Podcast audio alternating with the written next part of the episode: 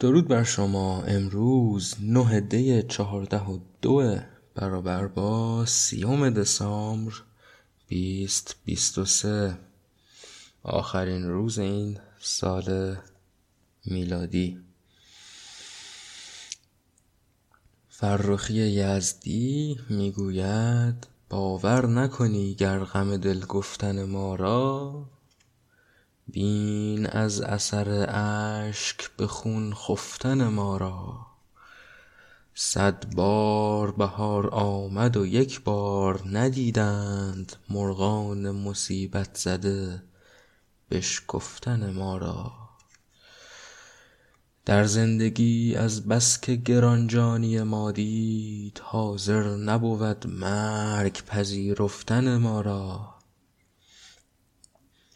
رفت از بر من گرچه رهش با مژه رفتم. ره رفتن او بنگر و ره رفتن ما را.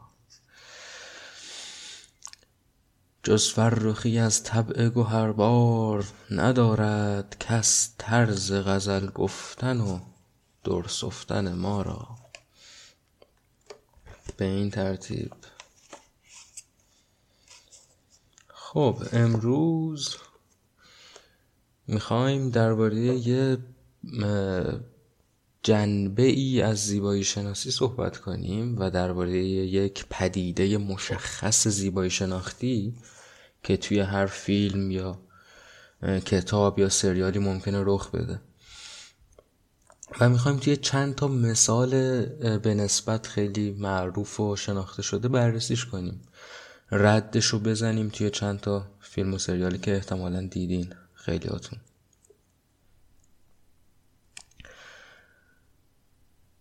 این بخش اولش که ناچاریم یه مقدار توضیح بدیم منظورمون چیه از این پدیده داریم درباره چی صحبت می‌کنیم. قبل از اینکه ردش رو بزنیم توی مثال هامون ممکنه یکم برای بعضیاتون که از حرف تئوری و فلسفه بدتون میاد دشوار باشه. حوصله سربر باشه. ولی بعدش که دیگه مثال ها شروع میشه تصورم این است که به ویژه اگر دیده باشید فیلم ها رو براتون جالب خواهد بود تحلیل هایی که می‌خوام بکنم. اول یه سری پرسش کلی. آیا می شود یک فیلم خوب باشد ولی حرف بدی بزند. آیا ممکنه یه فیلم یا یه اثر هنری دیگه؟ ولی ما داریم فیلم رو به عنوان مثال دربارش صحبت می‌کنیم. آیا میشه یک فیلم مثلا طرفداری کنه از یک دیدگاه نادرست از یک دیدگاه حالا برای اینکه تفاوت دیدگاه ها اینجا مطرح نباشه یه دیدگاهی رو در نظر می‌گیریم که همه افراد عاقل باقی مونده موافقن که دیدگاه اشتباهیه. سرش جدل نیست. مثلا فرض کنید نجات ستیزی خیلی سفت و سخت. آیا می شود یک فیلم نجات ستیز باشد و فیلم خوبی باشد؟ سر و برعکسش دیگه. آیا می شود یک فیلم بد باشد ولی حرف خوبی بزند؟ این رو هم داریم برعکسش رو که یک سوالیه برای خودش و پاسخ دادن به سوال دوم خیلی ساده تره. بیشتر افراد موافقن که نه اینطور نیست. یعنی فیلم می‌تونه حرف خوبی بزنه و فیلم بدی باشه. این کاملا درسته و ممکنه. اینطور نیستش که هر فیلمی اگر حرف خوبی داره می‌زنه اگر حرفش درسته الزاما فیلم خوبی هم هست. کارگردان ایتالیایی روبرتو بنینی که در اصل بازیگر و اینا هم بود. یه فیلم ساخت به نام لاویتا بلا زندگی زیباست. درباره کشتار یهودی ها در جنگ جهانی دوم به دست نازی ها فیلم بسیار محبوبه حرف بسیار انسانی و خوبی داره می‌زنه ولی فیلم بسیار بسیار بدیه. و خب چنین چیزی ممکنه. از سوی دیگه این یکی سال یه مقدار دشوارتره. هم کسانی که بهش جواب مثبت بدن هم منفی زیادن بین منتقدها و تئوریسین ها و افرادی که دخیلن در این کار. ما مثال داریم از فیلم های معمولا هم قدیمی هن چون الان دیگه اصلا حرف بد رو نمیشه زد. الان اگر یک کلمه به کار ببری که کلمه ای نباشه که همه دوست دارن کنسل میشی میندازن توی جوب های فاضلاب و جنازت یک هفته بعد پیدا میشه و دیگه هیچ وقت فیلمی ازت در نخواهد اومد. ولی به ویژه دوران قبل از مثلا دهه پنجاه و اینها از این فیلم ها ما داریم نمونه. یکی از مهمترین فیلم های تاریخ سینما فیلمی است به نام The Birth of a Nation. زادن یک ملت از دیوید وارک گریفیث که توش کوکلاکس کلن این گروه مذهبی تندروی نجات پرست تروریستی آمریکا رو نشون میده و خب به یک شکل قهرمان گونه ای نشونشون میده. بیشتر مردم الان موافقن که فیلم نجات پرستانه است. ولی خب یکی از مهمترین فیلم های تاریخ سینما است. از نظر کاری که داره با فرم می‌کنه از نظر جوری که داره داستان رو و جلو رفتن داستان رو نشون میده. انقلابیه در واقع فیلم. چون این فرد گریفیس نابغه بود. خب آیا این فیلم خوب است یا بد است؟ به خاطر حرفای بدی که زده. این یه سوالیه که چیزی که ما می‌خوایم امروز دربارش حرف بزنیم با این سوال سر و کار پیدا می‌کنه.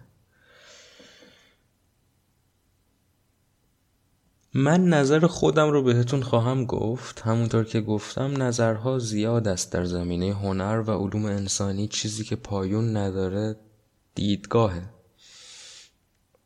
و فردی که پایون نداره اون فردیه که پیداش بشه و بگه که نظر همه محترمه و یادت بندازه که دیدگاه متفاوت وجود دارن.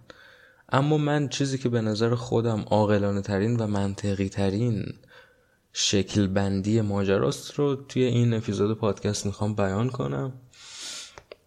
و قطعا اگر شما موافق باشید با حرف من و این اندیشه ها و برید کتاب های تئوری زیبایی شناختی و تئوری فیلم رو بخونید یه اسمی دادن به این اندیشه های من. مثل هر اندیشه ای که یک اسمی داره توی کتاب ها و یه سری طرفدار توی کتاب ها و بین آدم های معروف از این اندیشه های من خواهید یافت. مثل هر اندیشه ای باز. ولی ما با مثال زدن از آدم های معروف و از کتاب ها اندیشمون رو بیان نمی کنیم من صرفا افکار خودم و با زبان خودم با مثال های خودم بهتون خواهم گفت. من فکر می کنم که فیلم کاملا ممکن است که خوب باشد و حرف بدی بزند. متاسفانه یا خوشبختانه. چون که ما وقتی از فیلم حرف می‌زنیم یک فرم داریم. یعنی فرم به زبان ساده همه اون چیزیه که هست. همه اون چیزی که داره توی فیلم اتفاق میفته پشت چیزی که شما می‌بینی. یعنی شکل روایت شدن داستان شکل استفاده شدن موسیقی اینا همه اجزای فرمن. سبک فیلم. اینا همه اجزای مختلف فرمن. و بعد خب این فرم هر لحظه داره یه چیزی ایجاد می‌کنه روی صحنه. برای توی تماشاگر که داری تشهد می‌کنی به این فیلم یعنی داری با حواس یک واکنش شهودی میدی به این فیلم و یک واکنش اندیشمندانه میدی به این فیلم اغلب ولی نه همیشه. داره یک تأثیری ایجاد می‌کنه در تو و اون تأثیری که فرم ایجاد می‌کنه محتوای فیلمه. بنابراین فرم مثل یک ظرفی است که این محتوا رو بار میده و در سنجش فیلم من باور دارم که ما به فرم و محتوا نگاه می‌کنیم. ما نگاه می‌کنیم که فرم داره کار می‌کنه به قول دوستان یا نه؟ داره جواب میده یا نه؟ داره کاری رو که می‌خواد انجام بده انجام میده یا نه؟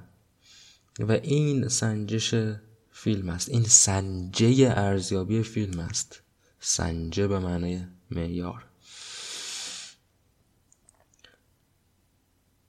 بنابراین روی کاغذ ممکنه فیلمی که خوب باشه ولی حرف بدی بزنه. چرا؟ به چه ترتیب؟ فیلم موسیقی رو جای درستی داره استفاده می‌کنه داستانش رو داره به شیوه مناسبی بیان می‌کنه شخصیت هاش رو داره جوری می‌پردازه که واقعی باشن و شخصیت ها دارن احساسی رو در توی تماشاگر ایجاد می‌کنن که باید بکنن در سیستم فرمال فیلم.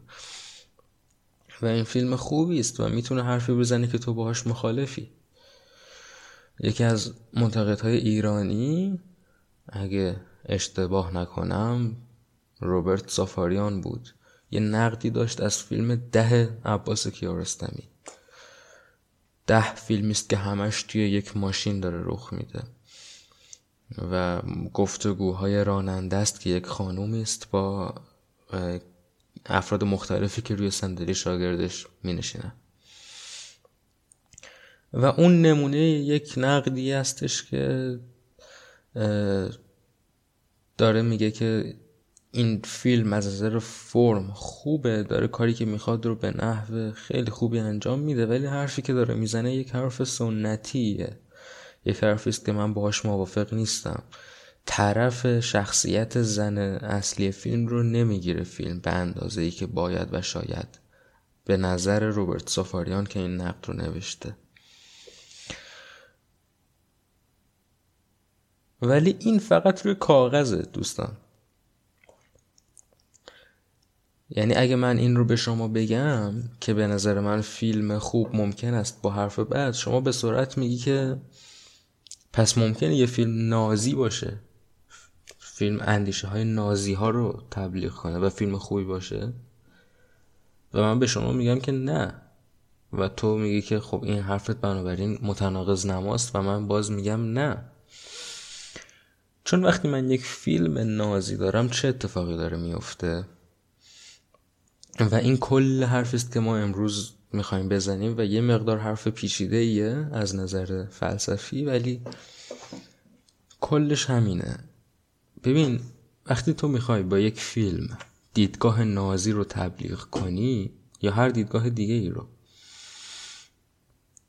اون وقت نشون دادن قابل دفاع بودن این ایدئولوژی که هست مثلا نازیسم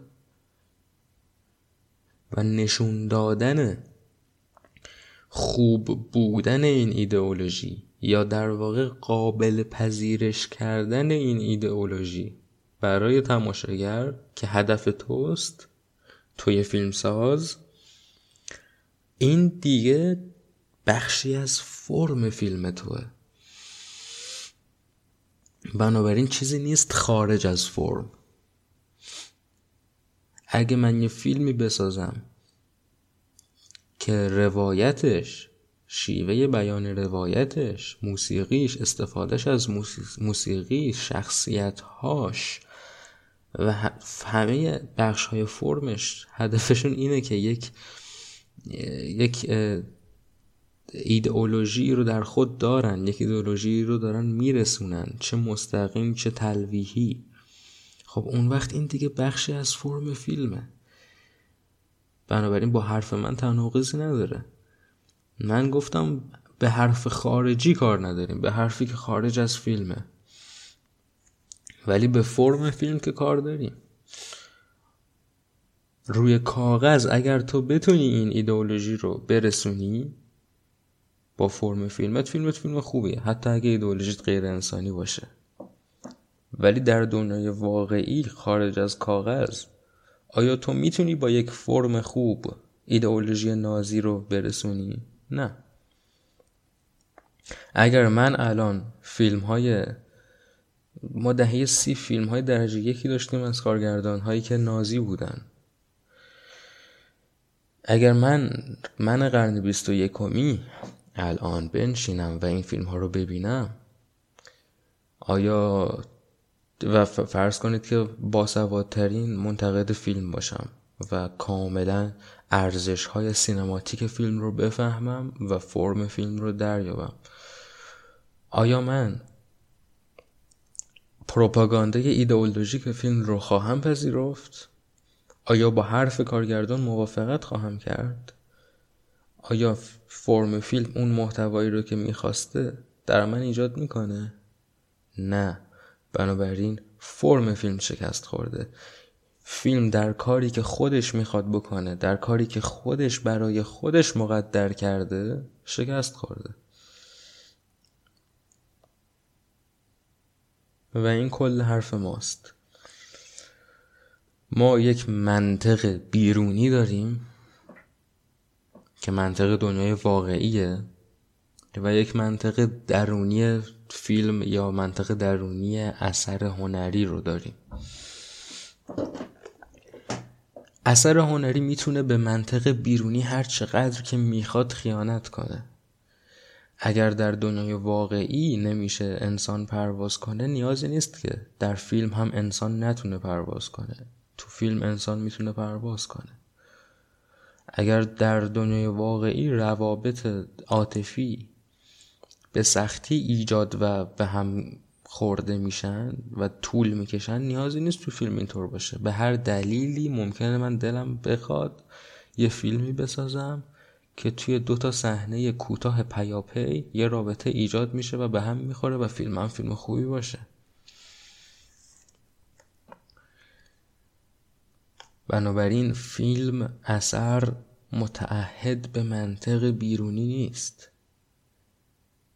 ولی اثر متعهد به منطق درونی خودشه.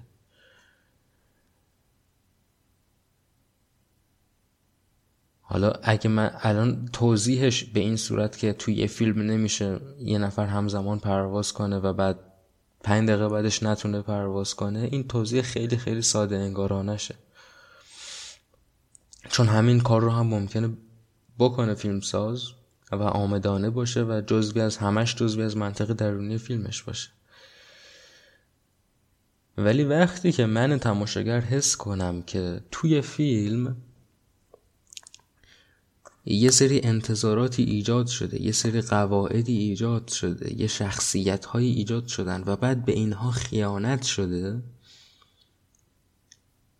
یعنی به فیلم به خودش خیانت کرده به منطق درونی خودش خیانت کرده. این این فیلم بدیه. این فیلمیه که شکست خورده. این یک فرم شکست خورده است. فرض کن من میام من نازیم میام یه شخصیت چپگرا می‌سازم. چون که می‌خوام چپگراها با این فیلم ارتباط بگیرن و اینها شخصیت چپگراها رو واقعا عالی می‌سازم. یعنی قابل سمپاتی بسیار واقعی خوب می نویسمش و بعد چون فیلمم یه فیلم نازیه این شخصیت یهو میگه که واو چقدر نازی ها خفنن. من دیگه چپگرا نیستم من می‌خوام برم نازی بشم. خب اینجا مشکل این فیلم این نیستش که فیلم نازیه. فیلم می‌تونه هر کسچری که می‌خواد و بگه. به هر چیزی که می‌خواد باور داشته باشه فیلم. مشکل این فیلم مثالی که گفتم این است که شخصیتی که ساخته رو بهش خیانت کرده. به منطق درونی خودش خیانت کرده. و بنابراین فیلم بدیه. به این دلیل نه به دلیل اندیشه فیلم سازش هیچ اثر هنری به دلیل اندیشه پشتش بد یا خوب نیست.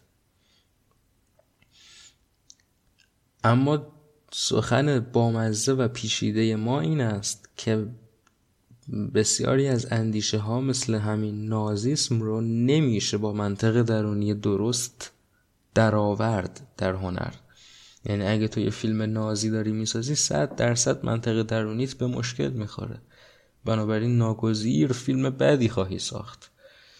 و این حرف فرق داره با اون حرف دیگه که چون نازی اخی و هم هرچی بسازی بده و برو پیکارت البته اگه نازی هستی اخ هستی ها. دارم از نظر هنری میگم چه اتفاقی داره میفته من طرفدار نازی ها نیستم باور کنید.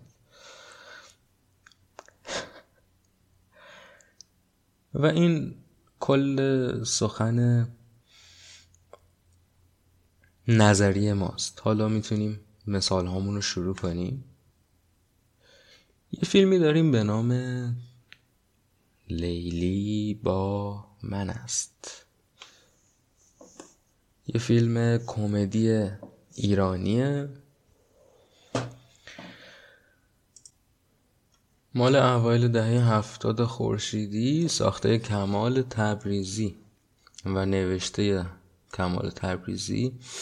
کمال تبریزی یک فیلمساز خودی حساب میشه. همیشه توی حکومت فعلی ایران بوده کم و بیش.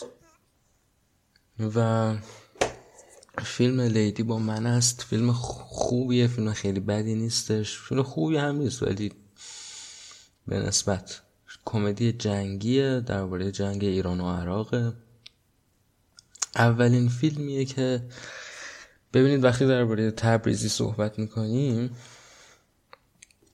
تبریزی خودی هست ولی از جنس مثلا یه اولاغی مثل دهنمکی نیستش. از جنس آدم خودیه که داره کارهای یه مقدار مترقی تر می‌سازه از نظر ایدئولوژیک. و در واقع لیلی با من است. اولین فیلمیه که یک نگاه تنظامیزی داره می‌کنه به جنگ ایران عراق. تا قبل از این اصلا شما اجازه نداشتی. کلت رو قطع می‌کردن. اگه فیلم تنز میساختی درباره جنگ ایران عراق. ولی خب چون کمال تبریزی یک آدمیه که کم و بیش خودیه. این فیلم ساخته میشه و شخصیت اول رو پرویز و پرستویی بازی می‌کنه. یه فیلمساز تلویزیونی شخصیت اصلی. برای اینکه یک وامی رو بگیره نیاز داره که بهش یعنی باید این کار رو انجام بده. باید بره تو خط مقدم یا توی صحنه نبرد یه فیلم مستندی تهیه کنه برای تلویزیون.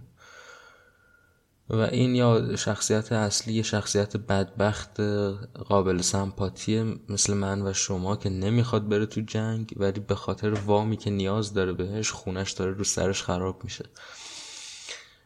باید بره اونجا و کمدی فیلم از این میادش که این هی داره تلاش می‌کنه تا جایی که می‌تونه دور بمونه از جنگ و از خط مقدم و از دل دل نبرد و هی داره به دلایل تصادفی و خارج از کنترل خودش نزدیکتر و نزدیکتر میشه به جنگ. و این کمدی فیلم کمدی فیلم بد نیست خود فیلم فیلم بدی نیستش به نظر من. اگر حالا کلی منو قطع نکنن. که دارم. از کمال تبریزی دفاع می‌کنم. ولی در پایان این فیلم اتفاقی که میافته این است که این شخصیت که پیشتر سمپات بودیم من و شما باهاش همدردی می‌کردیم باهاش به طور احمقانه و کودکانه ای نظرش برمیگرده. سر یه سری اتفاق توی خط مقدم باعث میشه که طرفدار جنگ بشه و بخواد که کمک کنه تو جنگ و اینها. و این باعث میشه که فیلم شکست بخوره. یعنی اگه پایان فیلم اینجوری نبود دیگه من با اطمینان می‌گفتم که فیلم اوکیه و فیلم رو به راهیه ولی فیلم در نهایت یک فیلم شکست خورده است یک فیلم مشکل داره به خاطر این پایانش. خیانت کرده به خودش به منطقه درونی خودش.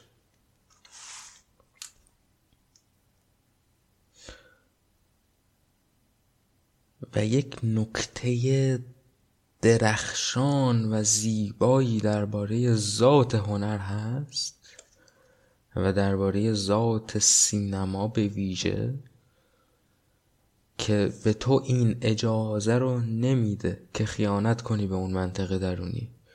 منطق درونی هنر از توی هنرمند بزرگتر است. و اگر تو تخطی کنی از این این هنر توی دهن تو می‌زنه. یعنی این شخصیتی که تو ساختی و یه آدم قابل درک بوده تا الان باعث میشه که وقتی اون پایان مزخرف رو می‌سازی هر تماشاگری بگه که نه بابا این یه پایان مزخرف بود و این شخصیت هیچ وقت همچین کاری نمی‌کرده در دنیای واقعی.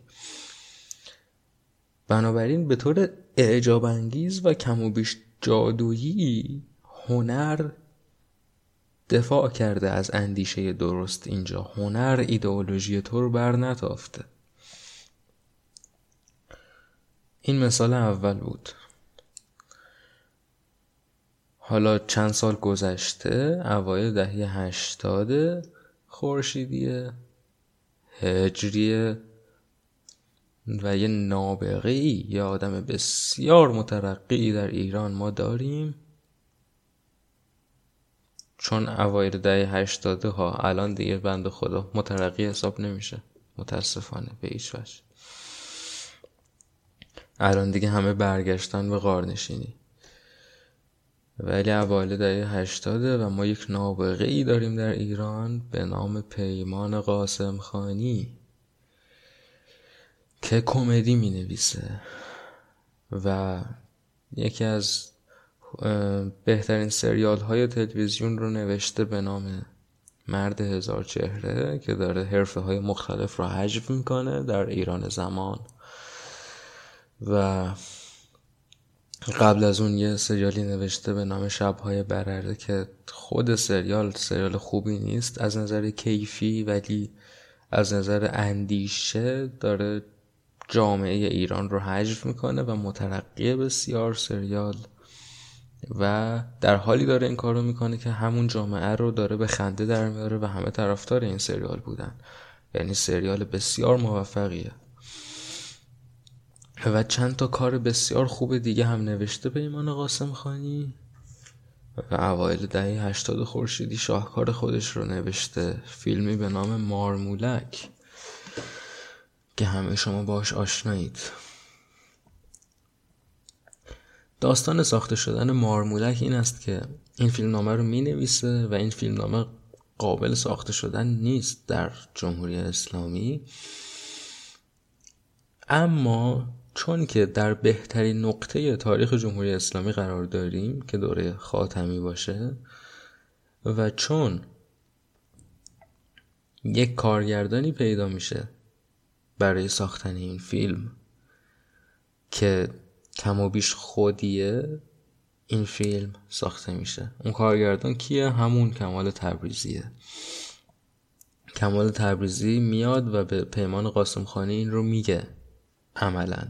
میگه که چون من خودیم تو هیچی نگو بذار من این فیلم رو می‌برم می‌سازم. و این کار رو می‌کنه. این فرق کسی مثل تبریزی با اون اولاغ های دیگه است. که این آدم فیلم ساز بود واقعا. جدا از اینکه خودی بود یکم. ولی دوست داشت فیلم های خوب رو بسازه. و اینها این فیلم رو می‌سازن و کارکرد مارمولک چطوره؟ مثل همون مرد هزار چهره و یکی دو تا کارهای دیگه قاسم خانی. یکی از خطاهایی که قاسم خانی حتی در اوجش داشت این بود که خیلی کارها شبیه هم بودن کار کردشون. شما یه شخصیتی رو داری که در در نقش یک شخصیت دیگری قرار می‌گیره در لباس یک شخصیت دیگری قرار می‌گیره و از این طریق تو می‌توانی که اون شخصیت دومه رو که لباسش رو صرفا داری نشون میدی حجف کنی. چون مستقیم نمی‌تونستی حجبش کنی. تو مستقیم نمی‌تونی یک آخوند رو حجف کنی. ولی اگر بیای و بگی که این یه شخصیت رندومیه یه آدم اتفاقیه و صرفا لباس این, این فرد دوم رو به داره یا صرفا اشتباه گرفته شده با این فرد دوم این بستر فرمال حجف کردن اون فرد دوم رو به من میده و این کار است کرده. و یک ساعت و نیم چنین چیزی رو داریم. مدت زیادی چنین چیزی رو داریم توی این فیلم چنین نوع حجوی رو. و بعد در پایان دوباره اتفاق مشابهی میفته و قاسم خانی در مصاحبه ای که من خیلی سال پیش ازش دیدم با فریدون جیرانی میگه میگه که تنها چیزی که درباره این فیلم من من رو آزار میده پایانی که بهش دادن. یعنی این پایان اصلی قاسم خانی نبوده. و همین تبریزی و دوستان خودی چنین پایانی به فیلم دادن که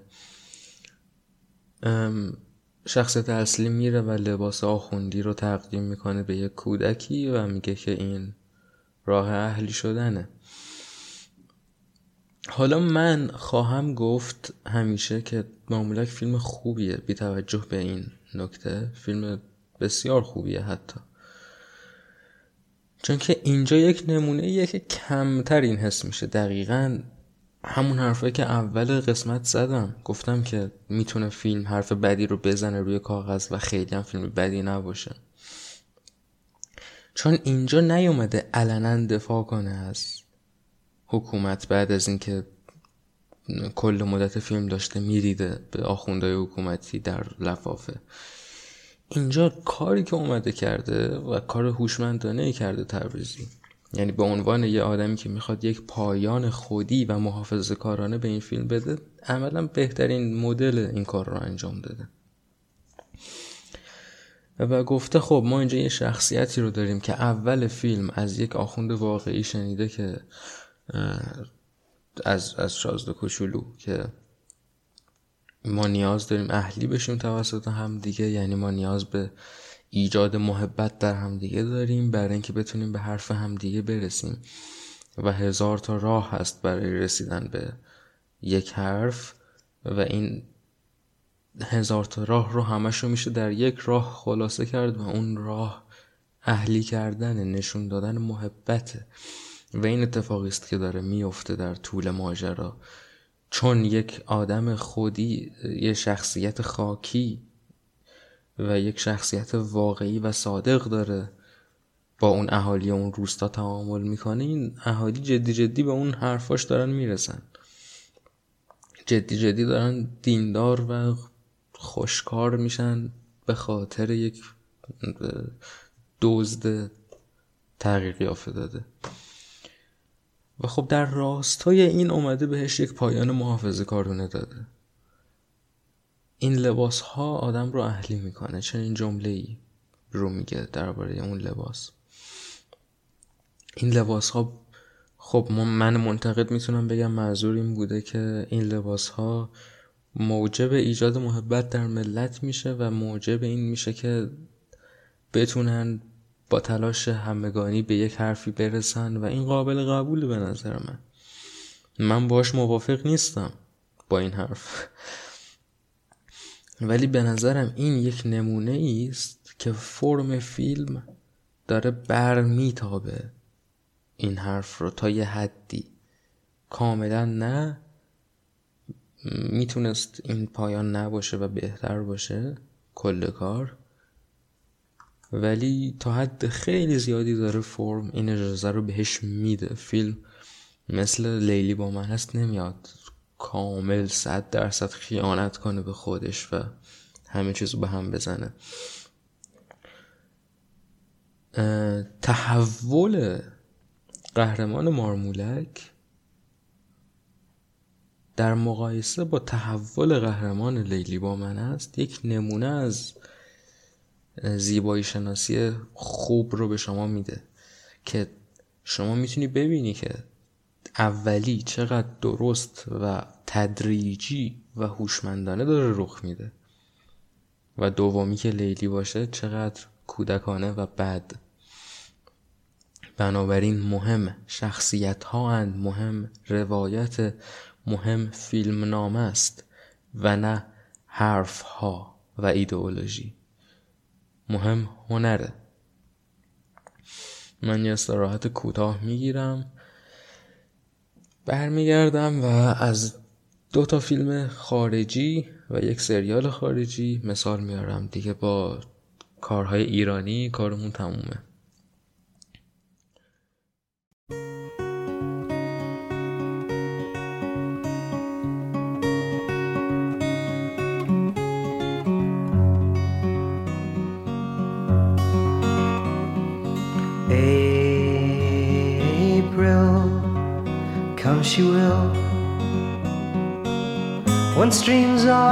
And swelled with rain, May she will stay, resting in my arms again.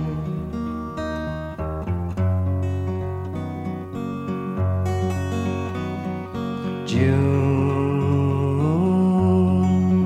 she'll change her tune restless walks, she'll prowl the night. July, she will fly and give no warning to her flight.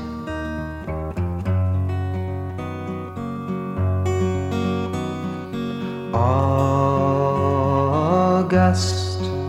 die she must the autumn winds blow chilly and cold. September, I remember. A love once new has now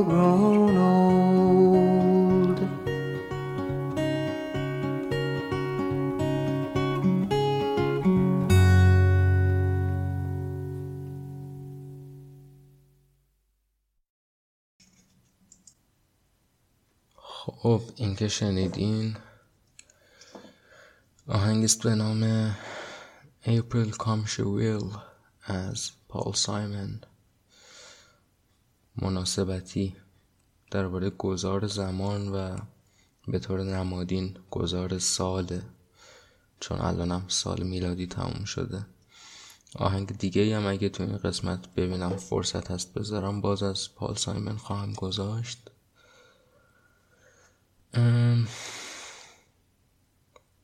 خیلی سال پیش حدود ده سال پیش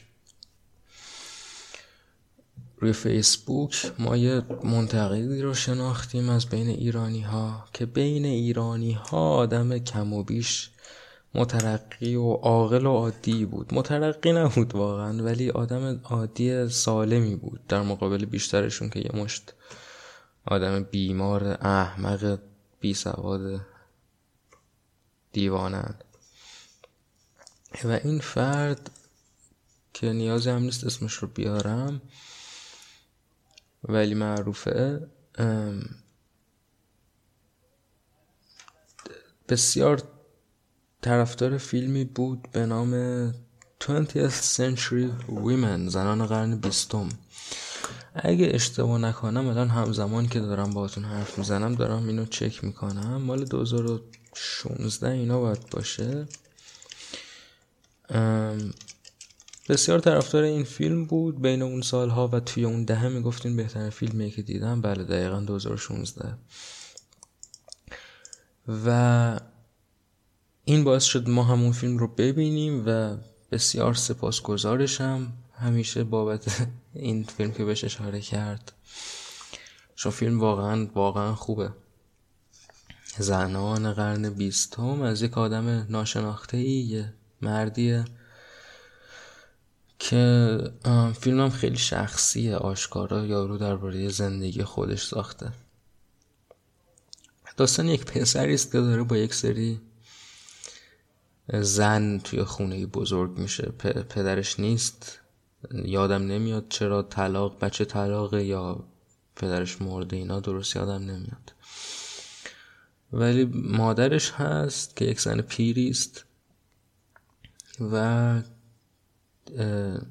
اجاره نشین هاشون که یه, یه زن جوون پانکیتور بینشون هست و نزدیکترین دوست پسر هم یه دختری است یا دوست دخترش بود درست یادم نمیاد. می‌دونم رابطه جنسی اینا داشتن. اما اینکه از اول دوست دخترش بود یا نه یادم نمیاد. میگم من حدود همون 2016 دیدمش. که ده سال پیش نمیشه گفتم ده سال پیش اشتباه گفتم. میشه هفت سال پیش. دقیقا وقتی این فیلم در اومد این داستان ها پیش اومد که معرفیش کرد و من دیدمش.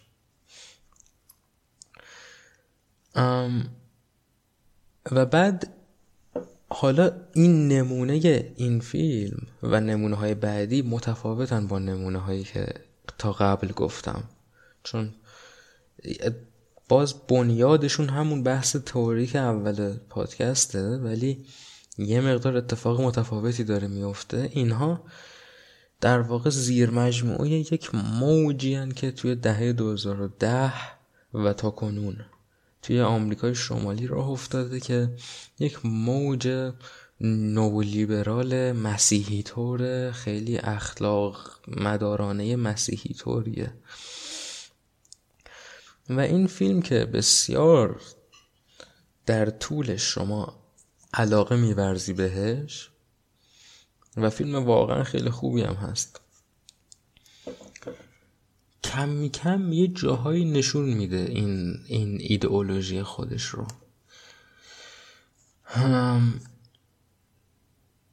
مثلا به در پایانش حالا من این رو لوس کردن داستان فیلم بر نمیشمارم. اگه فیلم رو ندیدین من بهتون پیشنهاد می‌کنم که ببینیدش چون فیلم خوبیه. ولی به نظرم نیازی هم نیست که الان گوشتون رو بگیرید چون فیلم اصلا داستانی نیست. یه پاره ای از زندگیه. ولی پایونش که سرنوشت شخصیت ها رو مثلا ده سال بعد نشون میده چهار سال بعد نشون میده تو شخصیت تاقی فیلم شخصیت پانکی تاقی فیلم که میره کلابای پانک و دعوا می‌کنه و صندلی پرت می‌کنه و آزادی دوست و آزادی خواه و نصف شبا تو خیابونات داره راه میره و فلان. که بسیار شخصیت دوست داشتنی و جذابیه تو طول فیلم. میگه که در آینده ازدواج کرد و بچه آورد و فیلم داره میرینه به این شخصیت به این ترتیب. فیلم می‌خواد بگه که این چیز این مدل شخصیتی این مدل شخصیتی پانک و آزادی خواه و دیوانه پایدار نیست به نظر فیلمساز. در نهایت اینا هم باید ازدواج کنن و سر و سامون بگیرن. که اوکی من, من این رو میپذیرم که تو همچین نظری داری. من باش موافق نیستم. ولی همین حرف رو می‌تونه به شیوه خوب و زیبایی بزنه تو هنر. کم نداریم. فیلم هایی که دقیقا درباره همینن. فیلم درباره آدم هایی که تو جوونیشون خیلی دیب... کل خر و دیوانه بودن و الان دیگه سر و سامون گرفتن و گم کردن اون گذشته تندروانه رو. و فیلم های خیلی خوبی هم هستن. ولی این فیلم بدیه چون که کل طول فیلم داره این شخصیت رو اونجوری نشون میده. و بعد توی نمای ده ثانیه‌ای با نریشن با روایت روی صحنه. میگه خب اونم که رفت و ازدواج کرد و طول پس انداخت دیگه. و این دیدگاه مسیحی فیلمه. و بعد این ببینید چقدر یک چیز می‌تونه فیلم رو خراب کنه. این باعث میشه تو برگردی و به صحنه دیگه فیلم فکر کنی. مثلا یکی از صحنه های مورد علاقه من و دوستام از این شخصیت وقتی که سر میز شام نشستن مادر پسر زن پیره. بهش میگه که چت حالت به نظر بد میاد. میگه I'm menstruating.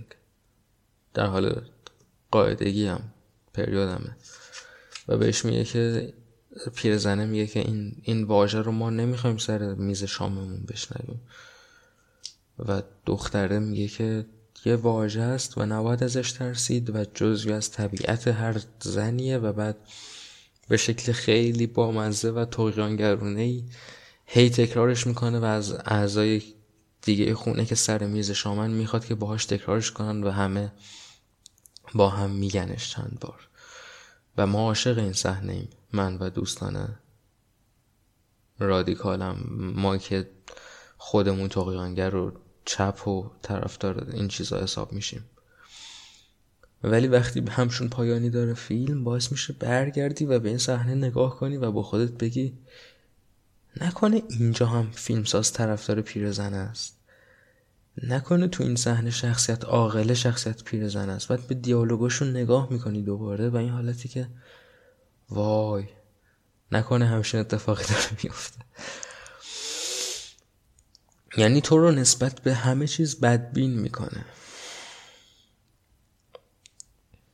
و اتفاقا وقتی که شما کل اون فیلم رو تا نقطه آخر می‌بینی چیزی که نتیجه میشه دقیقا همینه که شخصیت اصلی فیلم قهرمان اصلی فیلم و کسی که فیلم داره صد درصد طرفداریشو می‌کنه اون پیرزن از زمان دوران چی بهش می‌گفتن؟ پروهیبیشن آمریکاست. نسل قبل. اون قهرمان این فیلمه. فیلم داره کل مدت بچه های ده شست و ده هفتاد کل خر آمریکا رو نشون میده و نه با خصومت داره زیبا نشونشون میده. ولی می‌خواد در نهایت طرفداری کنه یعنی عشقش رو ابراز کنه به اون نسل قبلشون. که باز مشکلی نداره. یعنی فیلم کماکان فیلم بسیار خوبیه. به دلایل زیادی. میگن که توی فرایند ساخت به بازیگرها می‌گفته که بیان توی اتاق جمعشن با هم دیگه برقصن موسیقی میذاشتن و میرقصیدن برای اینکه یخشون آب شه با هم و راحت با هم تعامل بگیرن و این کاملا توی فیلم ملموسه. رابطه شخصیت ها توی فیلم روی تصویر بسیار واقعی و دلنشینه. فیلم فیلم خوبیه. بخوایم نخوایم. فیلم فیلم لذت بخشیه. ولی خود خیانتگره یه مقدار. یه مقدار. و می‌تونست خیلی خیلی بهتر باشه اگر که اینجوری نبود. اگر که نشون می‌داد که آره این دوتا گروه متفاوتن این دوتا نسل متفاوتن ولی هر دوشون محترمن. به جای اینکه یک نسل رو برینه بهش و اون یکی نسل رو بذاره توی یه هواپیما خودگردون و سکانس آخر فیلم شروع کنه یک تکگویی ستایشمندونه دربارش. می‌دونید؟ حالا این یه نمونه خیلی خوبش بود مثل مارمولک یه نمونه خیلی خوبه. از خود خیانتگری که خود خیانتگری دمیجش آسیبی که به فیلم زده حداقلیه. و یه نمونه خیلی وحشتناک از همین پدیده غربی یک فیلمی به نام لیدی برد. که کل اهمیت ساختن همچین پادکستی که من الان دارم می‌سازم فیلم های مثل لیدی بردن. چون من می‌دونم دیدم بین دوستانم این فیلم طرفدار داره. و این به ذهن من فقط و فقط دلیلش اینه که نفهمیدن فیلم رو. چون اگه میفهمیدن فیلم داره چی میگه طرفدارش نمی بودن و ما بالاخره به همچین مواردی رسیدیم. لیدی برد کارگردانش همون دختری است که دختر تقیانگره رو توی اون فیلم زنان قرن بیستم بازی می‌کنه. بازیگر اون شخصیت. در اصلا بازیگر این دختره ولی چهار تا فیلم هم ساخته. فیلم هایی که ساخته هم خوب نیستن. امسال هم یه فیلم ساخت به نام باربی که دیگه گویاست دیگه. اسم فیلم و موضوعش و سطحش. بسیار بسیار آدم سطحی و پلشتیه. و لیدی برد. لیدی برد از, از, از بدترین نمونه های سخن ماست. چون که خیلی خیلی آروم و زیرپوستی داره به وحشیانه ترین شکل ممکن شخصیت اصلیش رو تنبیه می‌کنه.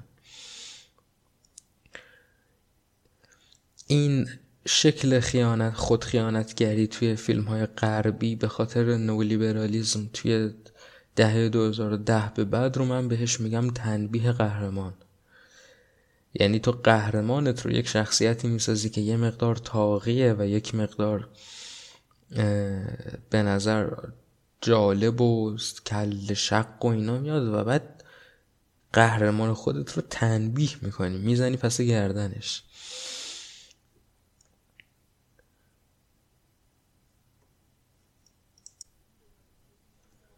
لیدی برد داستان حوصله سربر و بی اتفاق و سطحی و توخالی یه دختر بدبختیه که یه کوچولو تاقیه یه کوچولو. اصلا نه اینکه بگی پانکه یا مثلا دیوونه است یا فرار می‌کنه از خونه نه یه دختر خیلی خیلی ساده مامانی که یه مقدار تاقیه یه مقدار خسته است از شرایط دورش. و به خاطر همین تاقی بودنش فیلم تا می‌تونه تنبیه و تحقیرش می‌کنه همه آدمای مذهبی فیلم آدم های خوبی هن. یه جامعه مذهبی رو داره فیلم نشون میده شخصیت های مذهبی همهشون آدم های بسیار خوبی هن. و همه تاقیایی که فیلم نشون میده این آدم هایی که مثلا دختره باهاشون یه مقدار قاطی میشه به خاطر تقیانگری نویافتش مثلا یه پسری رو می‌بینه که پسر چه می‌دونم کاپشن چرم میپوشه و سیگار می‌کشه و فلان. همشون به طور احمقانه ای معلوم میشه که آدم های بدی بودن. پسر خیانتکار و دروغگوی و فلان و اینا. و بعد آخر فیلم بالاخره دختر کامل توی یک صحنه مثلا دو دقیقه ای در حالی که تا الان هیچ کاری نزدیک به این میزان از خود تخریبگری و تقیان هم نکرده. ولی یهو میره کلی مواد می‌زنه و میره بیمارستان و یعنی چقدر می‌تونی سطحی برخورد کنی با پدیده هایی که انقدر عمیق و تاریکن. و بعد در میاد از بیمارستان و آواز کلیسا. یعنی باورتون میشه این فیلم در سال 2020 اینا باید ساخته شده باشه. شاید یکم قدیم شاید 2019 نمی‌دونم. دارن همچین فیلم هایی می‌سازن و محبوب میشن همچین فیلم هایی و توی ایران هم محبوبن تازه بین آدم هایی که تقیانگرن و با شخصیت لیدی برد ارتباط برقرار می‌کنن و نمی‌فهمن که فیلم داره می‌کشه این شخصیت رو. بالاخره آواز کلیسا باعث میشه دچار تحول شخصیتی بشه این دختره و بدون اینکه هیچ کار اشتباهی کرده باشه زنگ بزنه برای بار صدم از مادرش عذرخواهی کنه. مادرش که یه آدمیه که تو کل فیلم دیدیم آدم بسیار کنترلگر و مستبد. ولی فیلم داره حق رو به مادر کنترلگره میده میگه وای اون خیر تو رو می‌خواد فلان تو نمی‌فهمید. این دیدگاه فیلمه.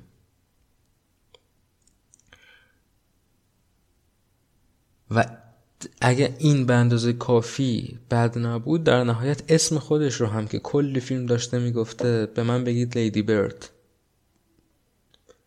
نکته فیلم همینه. این به من بگید لیدی برد نماد توقیان دختر است من اون اسم قدیمی مو نمیپذیرم به من یه اسم دیگه باید بگید. و بعد شخصیت رو کم کم شروع می‌کنن بهش لیدی برد گفتن و اینها. میگه دیگه به من نگو لیدی برد مامان داره پیام می‌ذاره روی ماشینش. به من شما تو و پدرم به من اسم کریستین رو دادین و اسم خیلی زیباییه و از این به بعد همین رو به من بگید. و حالا دیگه اوج خنده داری ماجرا این است که اسم اصلیش کریستینه که در لغت و از نظر ریشه به مسیح برمیگرده دیگه کریستین. و همین یعنی یه فیلمی که به ظاهر در یه دختر تقیانگر توی جامعه خسته کننده که می‌خواد بهتر بشه زندگیش. یه مقدار با خانوادهش مشکل داره ولی در نهایت یاد می‌گیره با خانوادهش بسازه و زندگیش داره پیش میره و با همدیگه خوبن. چه فیلم اوکی. نه در واقع فیلم یه فیلم مذهبیه که کل مدت انگار دارن دست می‌زنن دور همدیگه می‌خونن. ایسا ایسا ایسا همین. و این تنبیه قهرمانه. این ریدن به قهرمان نیست. ریدن به قهرمان خب معلوم الحاله مشخصه. ولی این تنبیه یه حالت مهر آمیز غلط اندازی داره. نگاه فیلم به قهرمان. انگار اول داره نوازشش می‌کنه یه جوره حالت جور استاد داره. میگه آخه تو چقدر گوگولی؟ نه آره می‌فهمم که تقیانگری. آره قشنگ تقیانگری می‌فهمم. ولی نوچ نوچ نوچ. خاک تو سرت. یه دونه هم می‌زنه پس کردنش. یعنی فیلمی مثل لیدی برد به احتمال زیاد یه جنبه اوتوبیوگرافیکالی داره. یعنی طرف خودش رو توی لیدی برد گذاشته. بنابراین نمی‌تونه برینه به این شخصیت. داره ولی به خودش به یک چشم تنبیهی نگاه می‌کنه به لیدی برده. و فیلم بسیار بسیار بدیه به باور من.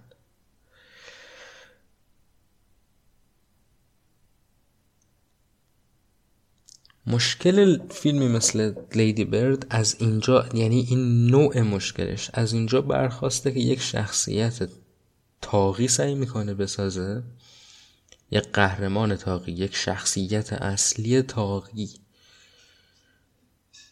و بعد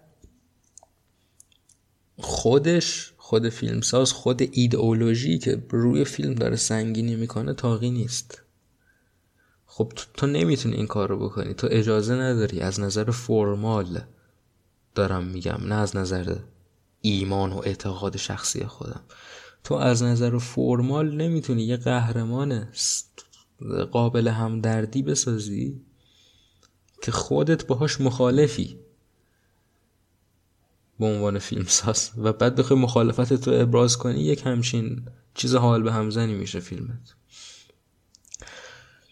و یک نمونه دیگه می‌خوام بهتون بگم که یک سریال برخلاف نمونه هایی که تا حالا داشتیم یک سریال کارتونی هم هست.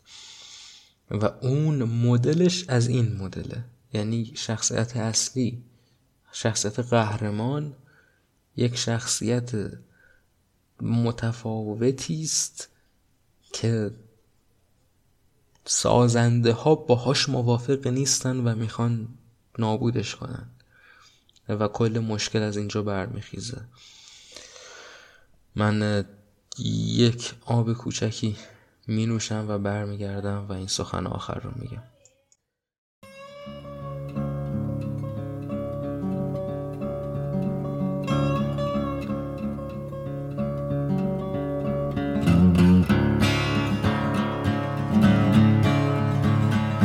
Oh, the night set softly. With the hush of falling leaves, casting shivering shadows on the houses through the trees. And the light from a street lamp paints a pattern on my wall, like the pieces of a puzzle or a child's uneven scrawl.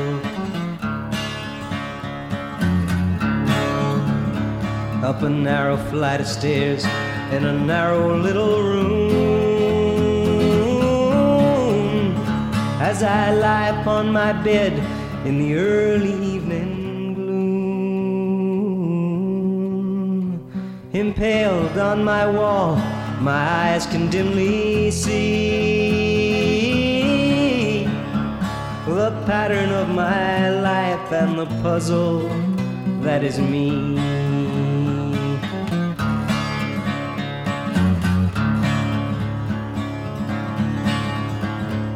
From the moment of my birth to the instant of my death,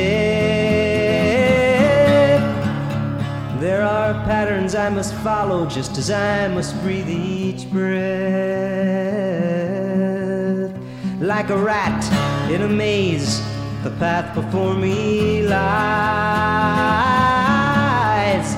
And the pattern never alters until the rat dies.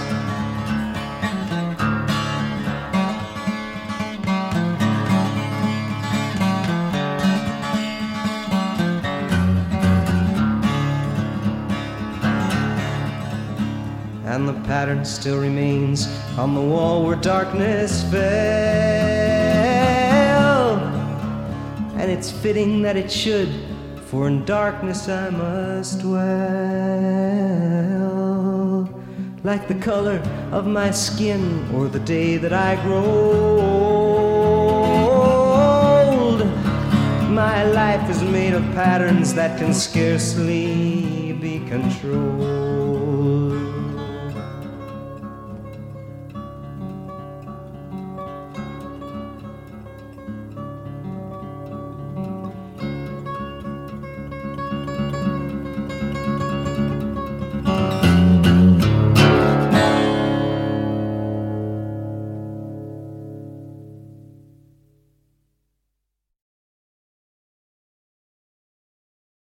الگویی جا افتاد.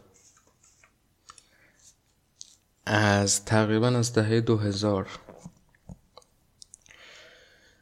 توی سریال ها توی تلویزیون که سریال هایی با قهرمان هایی که بسیار باهوشن و بسیار ضد اجتماعن و معمولا یه شخصیت دیگه هم کنارشون هست که به آدم عادی نزدیکه. بسیار باهوش نیست ولی ضد اجتماع هم نیست و اخلاق مداره این یک کهن الگوی زیبایی شناختیه برمیگرده به خیلی کارهای قدیمی.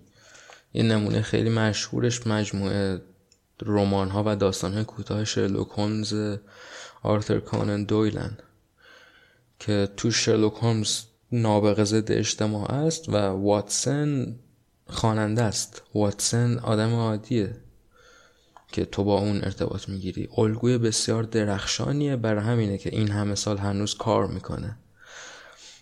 مردم دوست دارن این الگو رو. ریک اند مورتی که یکی از بهترین سریال های قرن 21 و تاریخ همچین الگویی داره. بیننده شخصیت مورتیه. نوه یک دانشمند نابغه که آدم بسیار خاکستری از نظر اخلاقی. و بیننده همیشه در جایگاه دوم قرار داره. بیننده قرار نیستش که با قهرمان سمپات باشه توی این الگو معمولا. هرچند که خب ما دیگه ما جامعه ما معلوم الحاله. جامعه ما خیلیشون ریکن مورتی می‌بینن که پیش خودشون و دوستانشون بگن که من ریکم من ریکم. من یه نابغه یه ضد اجتماعم و اجازه دارم که با بقیه مثل گوه رفتار کنم. نمونه های بسیاری ازش هست. سریال شرلوک هست توی همین قرن 21 سریال مستر روبات هست. سریال خیلی خیلی نمونه ها هست ازش. ریکان مورتی هست و یک سریالی هست به نام بوجک هورسمن. سریال کارتونی شخصیت اصلی یک اسبیه و کل سریال در یک دنیاییه که حیوان ها سخنگوان و اینها. حیوان ها جای آدم ها قرار دارن. آدم ها هم توش بودن اگه درستی آدم باشه. بعد آره دیگه مثلا جیدی سالینجر یکی از شخصیت سریال بود و آدم بود اگه درست یادم باشه. بعد ارزم به حضورتون که بوجک هورسمن شخصیت اصلی سریال یک بازیگریه که قبلا مشهور بوده الان مشهور نیست. washed up به قول انگلیسی زبون این افتادن از محبوبیت رو میگن که بعد از بعد از ستاره یک سریال سیتکام بودن خیلی چیز رایجه washed up شدن. چون هیچ جا دیگه استخدامت نمی‌کنن چون مردم چهرت رو با اون یک شخصیت مشخص می‌شناسن. متیو پری بازیگر چندلر بینگ توی Friends که مردش من اینو نوشتم یک جا که داستان متیو پری داستان این است. به جای اینکه بگیم که وای این سریال با مزه گوگلیه یادش به خیر طرف مرد که حیف شد.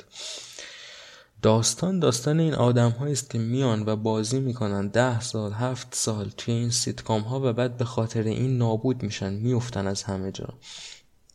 و باید خودشون با خودشون کنار بیان و سعی کنن یه جوری یه موفقیت دوباره کسب کنن و خیلی سخته. خیلی وقتا می‌بینیم که بازیگرهای بعضی سیتکام ها واقعا بازیگرهای خوبی هن. مثل بازیگر نقش اصلی How I Met Your Mother. بازیگر بسیار خوبیه طرف که کل اون سریال. ولی هیچ جای دیگه ای عملا ما ندیده ایمش برمیگردیم به داستان بوجک هورسمن. بوجک هورسمن یک همچین بازیگری است توی داستان سریال که الان معتاد به قرص های دردکش و خب آدم نابغه نیست ولی آدم باهوشیه که ضد اجتماعه و این خصوصیت های خاکستری رو داره. و کم و بیش همون کهان که گفتم. و حالا دوستان ما فکر کنم دیگه همه مخالف باشن اینجا چون که من تا حالا ندیدم کسی رو که به بوجک من این نگاه من رو پیدا کرده باشه قبل از اینکه خودم بهش بگم حالا بعد که خودم این حرف رو می‌زنم یکی دو نفر کم و بیش با هم موافقت کردن. این سریال به شیوه با شکوه و بزرگی خیانت می‌کنه به شخصیت اصلیش بعد از دو سه فصل. به این صورت که و تو اینو می‌تونی بفهمی قبل از اینکه این اتفاق بیفته تو فصل آخرشه که واقعا این اتفاق میفته و خیلی پررنگ و دیگه نمیشه انکارش کرد. ولی قبل از اینکه این اتفاق بیفته توی فصل قبلی می‌تونی حدس بزنی که داری به چنین سمتی میری. اگر به اندازه کافی دقیق نگاه کنی. چون که فصل سه و چهارش یه سریال درون سریالی میاره. توی خود سریال دارن یه سریال خیالی می‌سازن. درباره یه کاراگاهیه و بوجک قرار شخصیت کاراگاه رو بازی کنه. و بعد شخصیت داین که نویسنده این سریال خیالیه وقتی سریال محبوب میشه عصبانیه و ناراضیه و میگه به بوجک علنا ابراز می‌کنه. حالا یادم نمیاد به بوجک یا به هر کس ولی میگه این رو.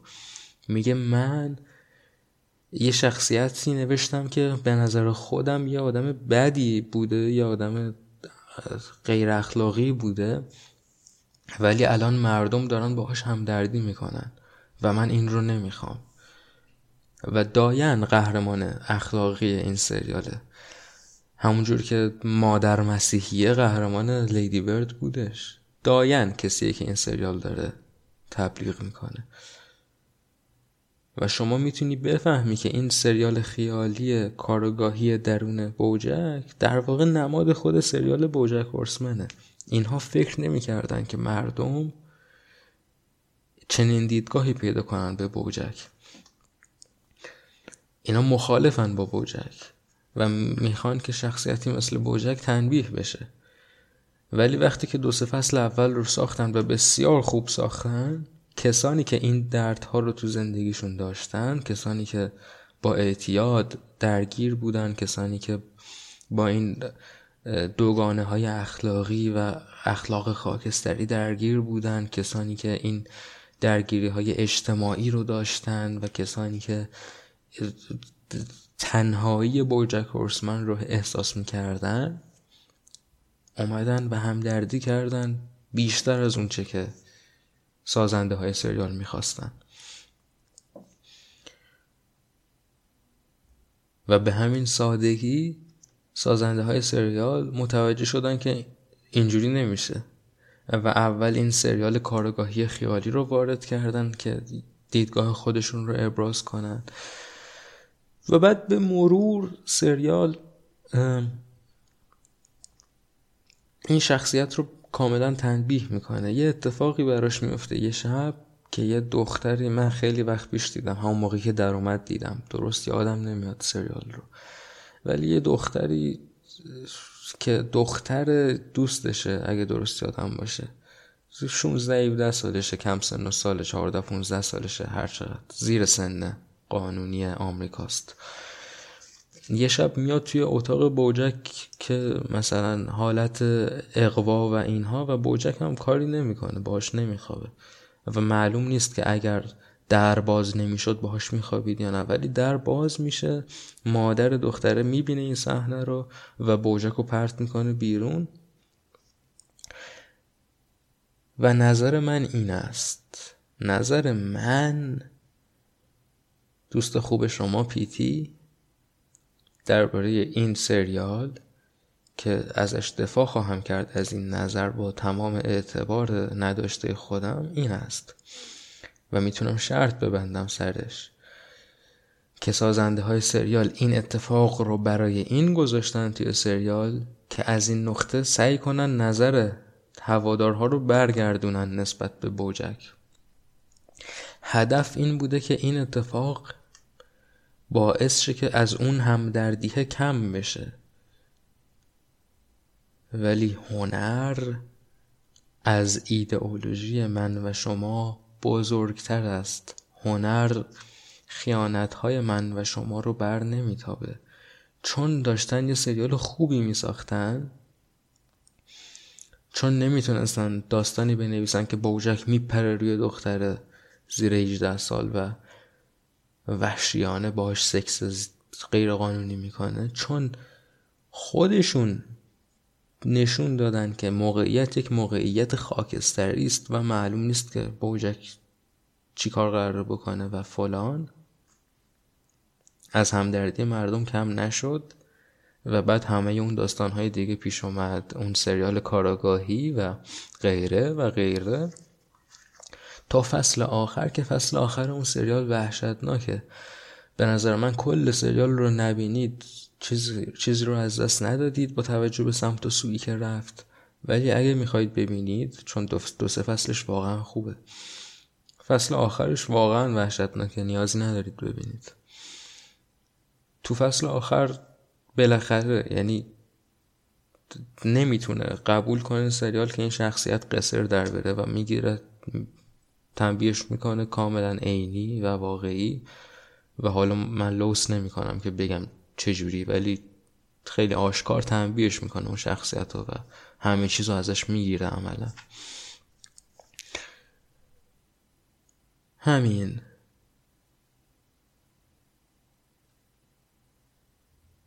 به ویژه وقتی یه شخصیتی داریم که با دیدید که دوتا مثال اول ایرانی ها شبیه هم بودن دوتا مثال بعدی غربی ها فیلم های غربی نولیبرال شبیه هم بودن. حالا باز یکم متفاوته نمونه بوجک. چون با شخصیتی سر و کار داره که معتاده و این خودش داستانی داره برای خودش. شخصیت های قهرمان معتاد و چگونه برخورد کردن با اینها. که ما باز فیلم هایی داریم سریال هایی رو داریم مثل یوفوریا که بین نوجوان های نوجوان های تاقی طور خیلی محبوبه و سریال بسیار سطحیه. درباره یه شخصیتی که مثلا معتاده ولی کسی که خودش با اعتیاد و اینها درگیر بوده باشه خیلی زود می‌فهمه که سریال توسط کسانی نوشته شده که تو عمرشون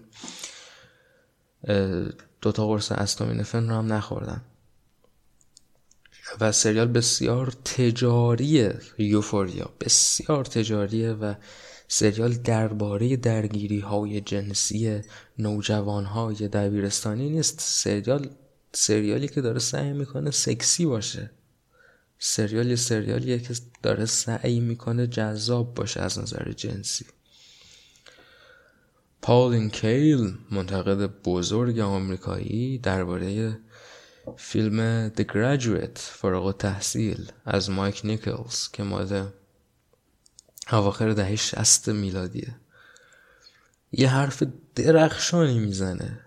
درخشان. میگه که چجوری میشه این مردم جوون این هوادارهای جوون این فیلم رو متقاعد کرد؟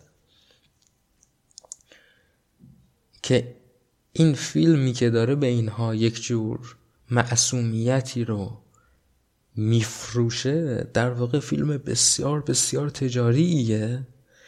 وقتی که این تماشاگر دقیقا خریدار همین چیزه. دقیقا اومده اینجا که اون چیز رو بخره. و حرف بسیار درست و دقیق و درخشانیه که درباره سریالی مثل یوفوریا صدق می‌کنه. خب تو چجوری می‌تونی توضیح بدی براشون که آره می‌فهمم چیه جذابیت هاش ولی این یه, یه ماهیت بسیار بسیار تجاریه که داره سوء استفاده می‌کنه از نشون دادن اون چیزها برای اینکه تو رو جذب کنه. در حالی که خب تماشاگر دقیقا دنبال همین چیزی که داره نشون داده میشه. و شخصیت های معتاد شخصیت های درگیری روانیدار بسیار دشوار نوشتنشون و خیانت نکردن بهشون. نیازمند گروه نویسندگانیه که این شخصیت رو بشناسن این شخصیت رو زندگی کرده باشن هر کدوم تا یک حدی دست کم. و با با با با کر به قول انگلیسی زبون با با حواس جمعی بسیار با, با این شخصیت رفتار کنن. چون این شخصیت اینگونه رایج نیستش. مثل آدم عادی نیستش که پیش هر جوری نوشتش. و مثلا یک نمونه خیلی خوبی که به نظر من داریم از این نوع شخصیتی هاوسه که قبلا توی یک اپیزود پادکست دربارش حرف زدم از سریال دکتر هاوس. هاوس یه شخصیت معتادیه که هفت فصل هم بهش پر... هفت فصل بود هاوس یا هشت فصل بود نمی‌دونم. بهش پرداخته میشه ولی بهش خیانت نمیشه. با اینکه خیلی اتفاقهای بدی برای هاوس میفته ولی شخصیت تنبیه نمیشه. بهش خیانت نمیشه. سریال به خودش خیانت نمی‌کنه به تماشاگر توهین نمی‌کنه. سریال واقعیت چیزها رو نشون میده.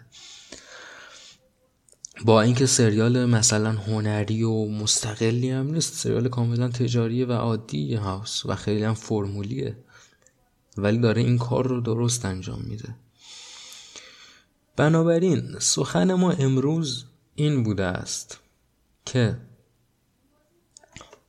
هنر اگه درست انجام بشه اگه تو تلاش کنی که هنر رو درست انجام بدی اگر یک شخصیتی بسازی که نشونه هایی از واقعیت رو در خودش داره اگر داستانی رو بنویسی که آدمهایی بخشهایی ازش رو زندگی کردن اون وقت باید متوجه باشی که هنر از اون شخصیت و از اون داستان و از اون حقیقت دفاع خواهد کرد. هنر بزرگتر از توه و بزرگتر از منه. هنر چون وابسته است به محتوایی که در ذهن مخاطب ها ایجاد می‌کنه و همش متشکل از این رابطه دو سویه است. بنابراین یک جور مسئولیت عظیم ایجاد می‌کنه. هر لحظه هر چیزی که ساخته میشه هر ثانیه از فیلم هر واژه از کتاب یک تاثیر ایجاد کرده و واژه بعد زیر مسئولیت واژه پیش خوده و واژه بعد زیر مسئولیت دو واژه پیش خوده. به همین ترتیب تا آخر.